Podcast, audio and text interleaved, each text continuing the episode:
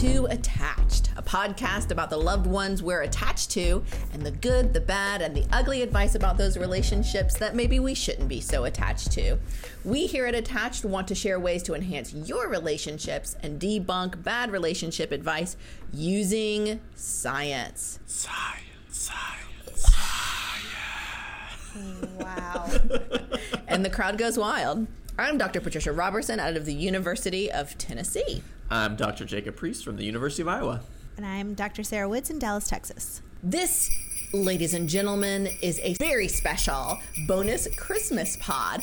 Yay! Yay! Specifically, we are doing this bonus pod to celebrate the flurry of Christmas romantic comedies and family movies that r- have been raining down upon us in recent years, and it truly is glorious. Wouldn't that be Um, snowing? Snowing down upon us? Wouldn't that be snowing? Oh Yeah, yeah, yeah. come Oh, yeah. on! You had a really great opportunity for a good pun there. that have been uh, snowing down upon us.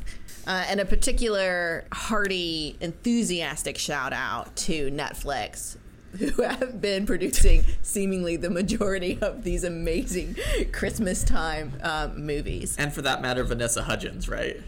Yeah, and the entire cast of the Pr- Christmas Prince s- trilogy. Thank you. Thank you for continuing to do it. I fully expect next year to have a Christmas Prince mystery. I feel like they did the courtship, they did the wedding, the baby, and it has to be like a murder mystery next, right? Ooh, That- yeah. right? It, that, it has to be. Anyway, but before we get to all of that, what I want to know first is growing up, what were y'all's favorite Christmas movies? Do you have any particularly fond memories of Christmas movies growing up? Uh, so this might be kind of weird. Would you expect anything less? Is it a 90s reference? no, uh, kind of. So, um, uh, like, I don't really have a favorite Christmas movie per se. Okay. But, um, when I was growing up, we would always wake up super early to open presents. We would wake up at like three or four o'clock in the morning. What? And we Your weren't allowed. parents. Well, we weren't allowed to go into our parents' room and wake them up for Christmas morning until like Okay. six thirty a.m., six a.m., something like that. So it was pretty early.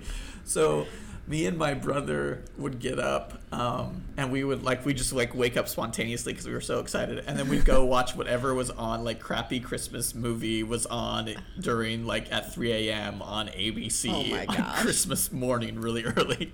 So like we That's watched a. Christmas story, like uh, Charlie Brown Christmas was on one year, and just some random stuff. But that's that was kind of the tradition in our family growing up.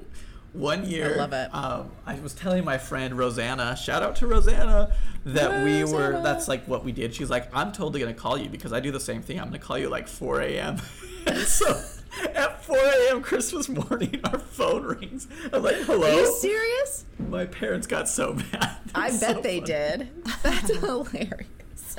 Oh my goodness. But that was our favorite Christmas movie. Whatever the, your favorite Christmas movie, whatever was on at 3 a.m. Whatever That's was fantastic. convenient. Exactly. Whatever was convenient. exactly.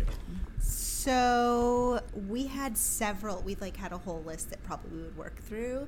Um, White Christmas was definitely. At Oh the my gosh. I love it. Um, a movie that my dad really likes, and I. De- it's an easy watcher. Like there's nothing too emotionally heavy about it. Whereas like It's a Wonderful Life is probably truly my favorite Christmas movie, Mm. but I feel like I have to be in the right mindset to really absorb. That's like a really intense story. But so now Charlotte also likes White Christmas. My daughter, she's five, um, and uh, I remind her like, oh, we should watch that movie. Like it's it's time to start doing that again. She said, oh, oh yeah, that's the movie that starts really scary, but then gets good. And I was like, scary? It's white.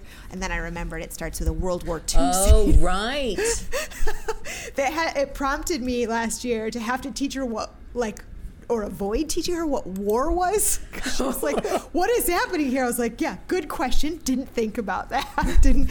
It's gonna get good. It involves a lot of singing and dancing, cool costumes. If we could just ignore the fact that the wall just fell on that man, Oh just my gosh. his arm hurts. That's what's important." Um, and now she knows all the lyrics to the Sisters song, which is really random when you're singing with a five year old, like, um, No man shall come between us. Um, They shall uh, not. Yeah. So It's a it's a movie That- we're passing down. Yes, uh, that is definitely was my memory too. Is White Christmas. I grew up the oldest of three sisters. We would watch White Christmas Oh. All the time. Not even it didn't even have to be Christmas. We would watch it all the time, and that sister song was our anthem. Like we learned the dance to it. We learned all the songs. Wow. And the song "Snow, Snow, Snow." We would Yeah. like try and snow. No. we would learn, try and do all the harmonies. It's so nostalgic. I love that movie so so much. Snow, snow much. Clever. um, I just laughed at my own joke. Um, I loved White Christmas, and growing up, and now I've introduced my husband to it and my kids, and we watch it uh, every every year. A more modern movie, Christmas movie that I love is Elf. Oh yeah. I remember in college going to see it with my friend Matthew Wilson. Shout out Matthew Wilson. And we went to go see Elf together. And I think for maybe the next two years, we just quoted it to each other nonstop.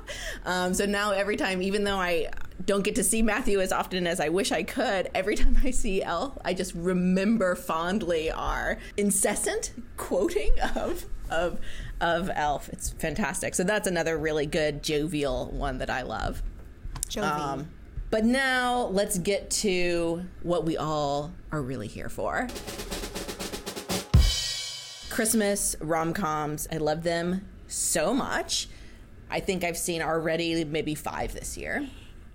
oh my god. Um, can I just say, like, I just want to point out that I get so much shit for watching reality television, and, and we're just kind of fundamentally accepting this whole notion of like Netflix Christmas movies are great. I just want to throw Patricia- that out there that there's not this Patricia reciprocal is- like hate it. for something that is pro- particularly as cheesy. No, yeah, that's true. I mean, I'm just throwing that out there. To Fair be point, fair fair, point. in inconsistency, I am. To- I've watched none of what we're prepared to talk about. I have Oh. no experience. They do fall in the Temptation Island category for me. no, yeah. Well, I still love them, man. I love that feeling at the end when like the, the the music swells and they kiss and you feel the little tinklies. I love it so much. It's like it's fantastic. I just and I could go back and I could rewatch that piece and I'm just like, oh, I feel all warm and fuzzy. I love it. You're it's right, Jacob. I'm hearing it's not very different than reality television. Yeah, You're right. exactly that's exactly correct. but let me talk today about the new Vanessa Hudgens starring and produced Netflix Christmas movie called Get it, lady? The Night with a K, K N I G H T before Christmas. So to set the scene, let me read a little bit from uh, a review of it by Kelly Faircloth on Jezebel. All right, Kelly, bring right. it. Absurd Christmas movies are proliferating across the media landscape, like a whimsical Yes, but terrifying are. invasive species of flower. Wow. There's no better example of the sheer unhinged delight this genre can afford, like The Night Before Christmas. Brilliant. So, the premise is simple, really. A 14th century knight named Cole, Sir Cole, which Mm-hmm. I caught onto that pun during it, and nobody, everybody else was like, "That's not a pun." I was like, "Yeah, they're making fun of Sir Cole, Circle." Anyway, is zapped to 2019 Ohio so that he can fulfill the special quest that will make him a true knight. He is not being roped into yet another ill-advised edition of the Crusades, but rather something involving his heart. Leaving his trusty steed galloping back to the castle, confused, he lands smack in the middle of a town Christmas festival, where attendees include a high school teacher named Brooke, who's been burned so badly by her cheating ex that she feels uncomfortable telling one of her students that a fairy tales about love are bogus. Brooke hits Cole with his car and, assuming he has some sort of amnesia as a result, volunteers to take him in. Obviously, they fall in love in the week that leads up to Christmas, bonding over food, the blizzard rec- rescue of Brooke's niece, and also binge watching Netflix. right, which is perfect that it was produced by Netflix. In the Oh. movie. Like yeah, Oh. There's within so it. many references within it about other Netflix thing, And I also love that I'm pretty sure they fell intensely in love in five days. Yeah. Oh, at most, at most five days. I'm taking notes to try to keep up, and the notes look ridiculous, just to be clear. So, what intrigues me about this Christmas movie um, is like this really absurd idea that we've talked about. Is like that going on your true quest is to really find the person that is your soulmate and your one Right. true love. And what really fascinates me about this is we know, I mean, we've talked about this on this podcast, that there's really not only one person that you can be partnered with and be happy with, right? When you pick a partner, you pick a story, and that story is going to grow and change. And it's, when you pick that partner, that's what the story you begin writing. But Ooh, I like that. There is, I stole that from Esther Perel again. Come on, let's give her credit. um, I uh, still like it. yeah, well, that's good. Anyway, I think that what is interesting is the the sense of comfort this narrative of finding one's true love and going on a true quest brings to people, right? Mm. Watching The Night Before Christmas, which we've watched it twice. Once here, Chelsea and I watched it, and then once in Florida with the rest of Chelsea's family. And it's not, you know exactly what's going to happen. You can predict Right. from beginning to end what's going, what is going to happen but there's something inherently comforting about that and, and i think part of it stems to like from the human innate human need to attach to other people hence the name of the podcast right Right. Right. i think we all crave predictable responsive connection right that we Right. have this desire to know that when we reach for someone they're going to be there or that when we put ourselves out there it's going we're going to be safe and in some way i think the night before christmas and a lot of christmas movies really buy into that they give us this illusion that you know bad things can happen but true love will always find its way in Right. because I think there's that speaks to that innate need to be connected in a meaningful way with other people and to have that connection reciprocated. And you know, like even at the tense parts where they don't know if they're going to be together because there always has to be that plot trope, right? Like oh no, are we really going to end up together? And in Christmas movies, like in more mainstream, it's not the word mainstream rom-coms, that that uh, that rift that happens between the two main characters is more compl- complicated and lasts longer. But in these Netflix specials, and especially in the night before Christmas, it's really totally predictable, not really that intense, and and I feel like we want the intensity that comes with that connection, but having it be predictable just makes us feel good, and that's why I think Netflix Christmas movies work so well. Absolutely. These types of movies, I love them so much. I call them brain candy, right? Because they are delicious. You can just eat them up. But if that was all of the media I ever consumed, my brain would uh, get diabetes or something, right? So, or whatever the Also- equivalent of that is. The Um, usual reminder that this podcast is not medical advice and that's not how diabetes works. And also another reference to Patricia and food. Let's just put that out there. it's delicious but it's fun and it's enjoyable and you recognize that well hopefully you recognize that there are things about it that probably aren't that good for you but you enjoy it and and that's okay. Like this idea the the the true love trope that you're talking about if we can watch it and be entertained by it but if we take that in and believe it then then it becomes problematic right? Well, and that's what I kind of like about these over the top, like self aware, cheesy Christmas movies, is that they're really kind of pointing out the absurdity of falling in love like and bringing that to such a level that you can kind of laugh at it and it kind of debunks the myth in the process. yeah Can I just read one more paragraph from the Jezebel review because it's really funny. Please. That's the thing. This movie is goofy and knows it. At one point, the town Santa gives Cole the night a little pep talk about faith and Christmas, which our hero takes it at face value. As Cole walks off, Santa mu- mutters to himself, "Damn, I'm good." Which I choose to read as a self-aware joke about all the real Santas from Hallmark movies, despite the fact that the director Monika Mitchell has made multiple movies for the channel. He also suggests at one point that he might open a bakery, which also feels like some some light clowning of the conventions of the genre. Yes, this movie does eventually pivot to the entire town raising money to do Christmas for a struggling family, which feels like a brief detour into Dr. Quinn, Medicine Woman. But it also hey dramatic- i like that 90s reference yeah, but it's also dramatically hornier than anything that's ever been on Hallmark. This is in keeping with the tradition of old school romance trope, which grew out of the old school medieval romance, which was absolutely part of the bodice buster canon. These were types of books where someone could at any point begin having sex on some sort of fur pelt. At one point, they have a conversation with Brooke's neighbor as Cole stands there in his nightly undershirt, which is so translucent you can get a sense of his nipple and a clear line of his flank. Yeah, I remember that shirt. I remember that shirt.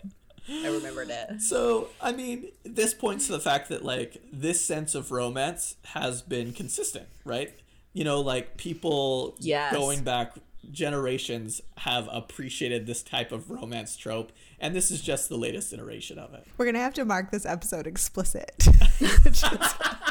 Because of bodice ripping or bodice busters. Or the guy's nipple. yeah, maybe both, all of it.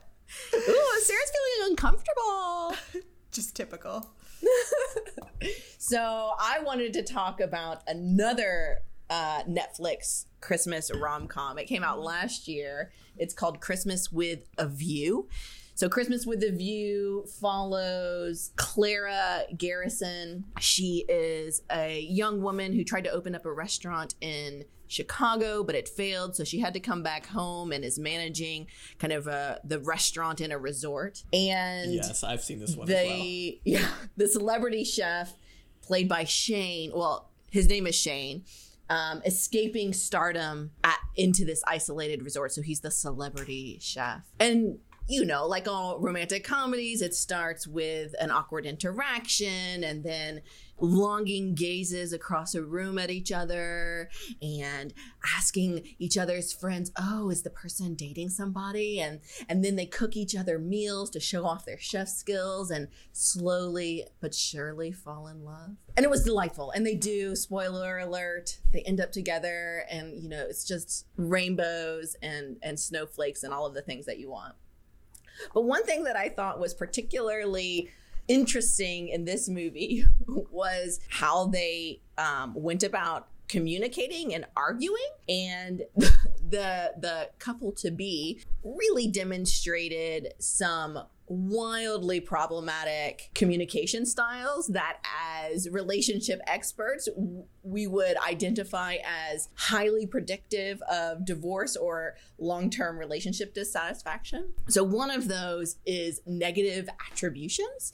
And negative attributions I, i'm pretty sure we've talked about on the show before but whenever your partner does a certain behavior you think negatively about their character because of that. So for example your partner is late and you think oh my gosh they're so lazy they're always late what's the matter with them where the reverse of that is a positive attribution. So they're late and you think, oh my gosh, they were working so hard, or oh, they must have gotten stuck in traffic. So you uh, attribute the external reasons for why they they were late. But this couple just every single behavior, especially in the beginning that they do, they they automatically assume the worst of the person, which is particularly striking because if it was a real life couple and the person that you're starting to have feels for everything that they do you're like oh they're a horrible person. Why would you be with that person? Like that it makes no sense at all. Well, I think too, like, isn't that emphasizing this kind of false idea that, you know, people who make the best couples don't really like each other at first and then they find Right. like oh that they do which is so problematic right? If you're starting a relationship like you're saying patricia and your feeling is like oh i don't like anything this person does i'm gonna make sure that all of this negative attribution is going on it's not a good sign. You should probably not pursue that relationship. Right exactly.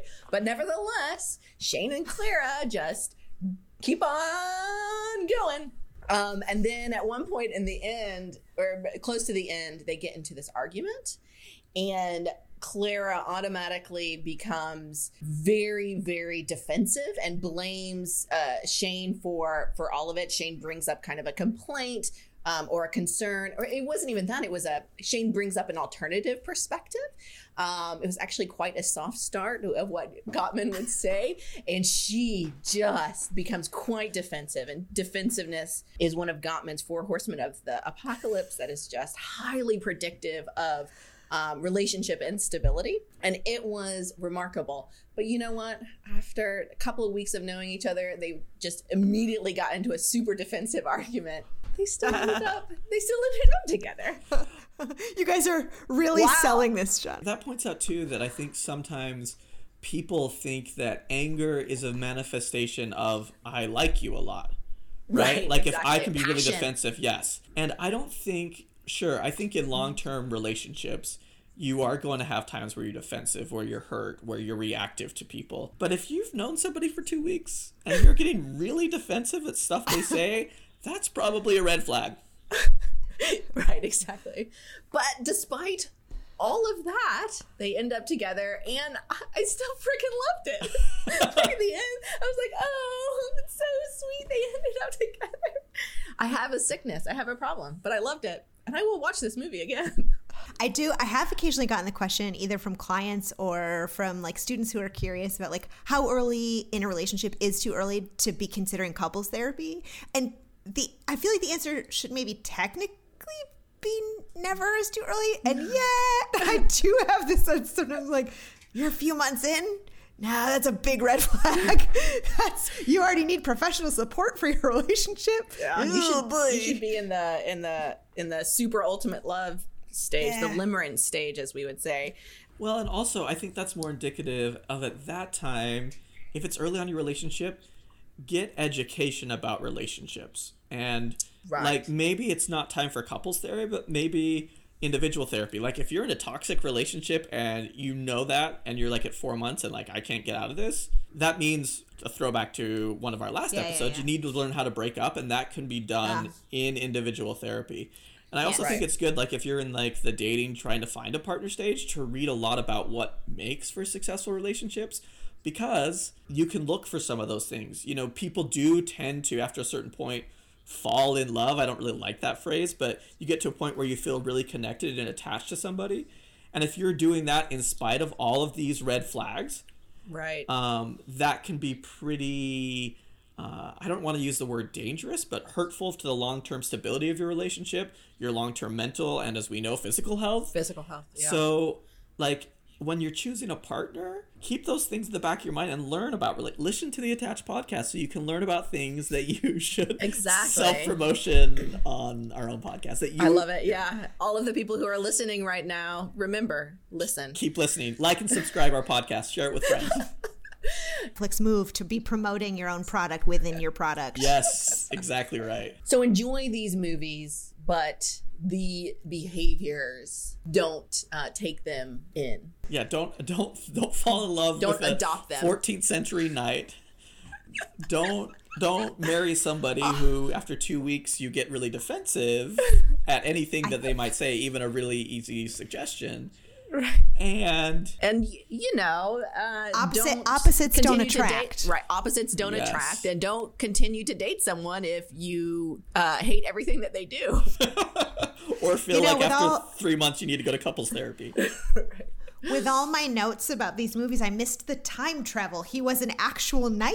Oh yes, so he was from the 14th missed- century, and he goes out on this expedition, and he runs in. Sorry, this is jumping back to the first movie. If you're not following Right. this, uh, The, the second one, the only the only note I have for the second one is celebrity chef, and then I stopped. so You're like, oh, that's enough. Yeah, so the night before good. Christmas, this 14th century knight goes out into the woods on this to hunt something for the king and runs into what he refers to as an old crone, which is an old mystical woman who says that she has to find her true, no, his true quest as a knight. And what he learns throughout the show is when he gets transported into modern day Ohio is that his true quest, his true calling as a knight is to fall in love. yikes. So Wow. yes, that is the the time Premise. travel effect. Uh, gotcha. I gotcha. Yeah. Do you take these movies as seriously when you are watching them with your in-laws? Was my follow-up question. Oh no, we don't take them seriously at all. It's like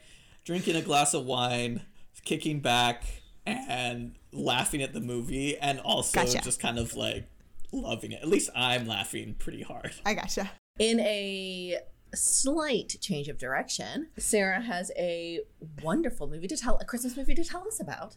Sure. I I didn't think it was a change of direction. Meaning, my brother and sister in law are also really into these Netflix uh, Christmas rom coms y'all are describing, and I thought I too discovered one and was so proud that I was like, oh, I'm going to be part of this thing that apparently everyone's doing. I told them I watched Noelle, which is on Disney Plus, and I told them this movie's amazing, and I really was selling them on it, and they said um, that I was doing it wrong. That it sounded like it sounded like an actual movie. And I don't disagree. I really highly recommend it. Um, but it's a story, if you've not seen it, about the Kringle family, which is Santa Claus's family. And Santa and Mrs. Claus have two children that when they're young, they're told that the son, I believe his name is Nick, I felt like it was falling into this Netflix category really, really easily. Um, that he gets a Santa hat for Christmas and he's told it's time to start Santa training. And but really, his sister Noelle would like to be doing something like that, and she's told that her role in the family is to just celebrate and support her brother and continue to make like really glittery Christmas cards. Some gendered Um, family dynamics there, huh? Yeah, so um, that's my contribution is that um, they are family roles pretty strongly defined by gender and tradition, and then pretty quickly the movie transitions to adulthood where Nick is obviously not really interested in being Santa and has none of these like innate magical skills, and she suggests he takes take like a weekend away, but then he disappears, and so the rest of the movie is she has to go find him and convince him to come back just in time for Christmas. But as adults and working together, they're able to challenge that family role and some of the dynamics that created uh, what they were destined to do in their family and for the sake of Christmas. For the Um, sake of Christmas. right. So, um, but I really liked this idea that she wasn't really able to kind of see that the role could be shifted on her own. But it was a it was a few different members of this family that kind of together had to shift to create space for what was a better fit and a healthier balance in terms of how they all related to each other. So it sounds like your movie is um, demonstrates much healthier patterns of interaction than the ones that Jacob and I watched. eventually and it's not it's less a romantic comedy uh and also it features like anna kendrick and bill hader and it's genuinely Oh. funny like i think it i think it's funny We're gonna have to check that one out. I think so Yeah. too. i think you'll be disappointed as my brother and sister-in-law were that like it's not maybe the in the same vein but um Hey, I also love White Christmas. I like it's all true Christmas movies. I, this is not white christmas this is somewhere in between what you all are describing vanessa hudgens and white christmas it's, it's somewhere in between Good to know. Amazing. On the list. I'm excited. Well, ladies and gentlemen, that's all we have for you this bonus pod. Happy Christmas. Happy whatever you celebrate. And please, please. Can we say one more thing before we go? Sorry, before Oh, you yeah, wrap absolutely. up. I have a surprise for both of you. What? I'm gonna be a dad. Oh, oh, congratulations! Oh, yay! The best gift of oh, all. Oh, That's so fantastic. That's so exciting. What are you guys do? In June, Oh. middle of June. Oh, So yay! Congratulations! thank you. Oh my gosh, Jacob. I wish so I could give you a hug right now. That's I such know. fantastic news. Yeah, we're excited. Oh, As you yay! should be. That's fantastic. Yeah. Jacob's gonna be a papa. I'm gonna be a dad. Yay! So please send in your best best parenting kind. advice so I can learn how to be a dad. Absolutely. Because that's how it works. Yep. Fantastic. Anyway, that's my news. I just wanted to share it with y'all. That is fantastic, fantastic news. I don't think we can end any any better than that. So, with that wonderful news, happy holidays, everyone.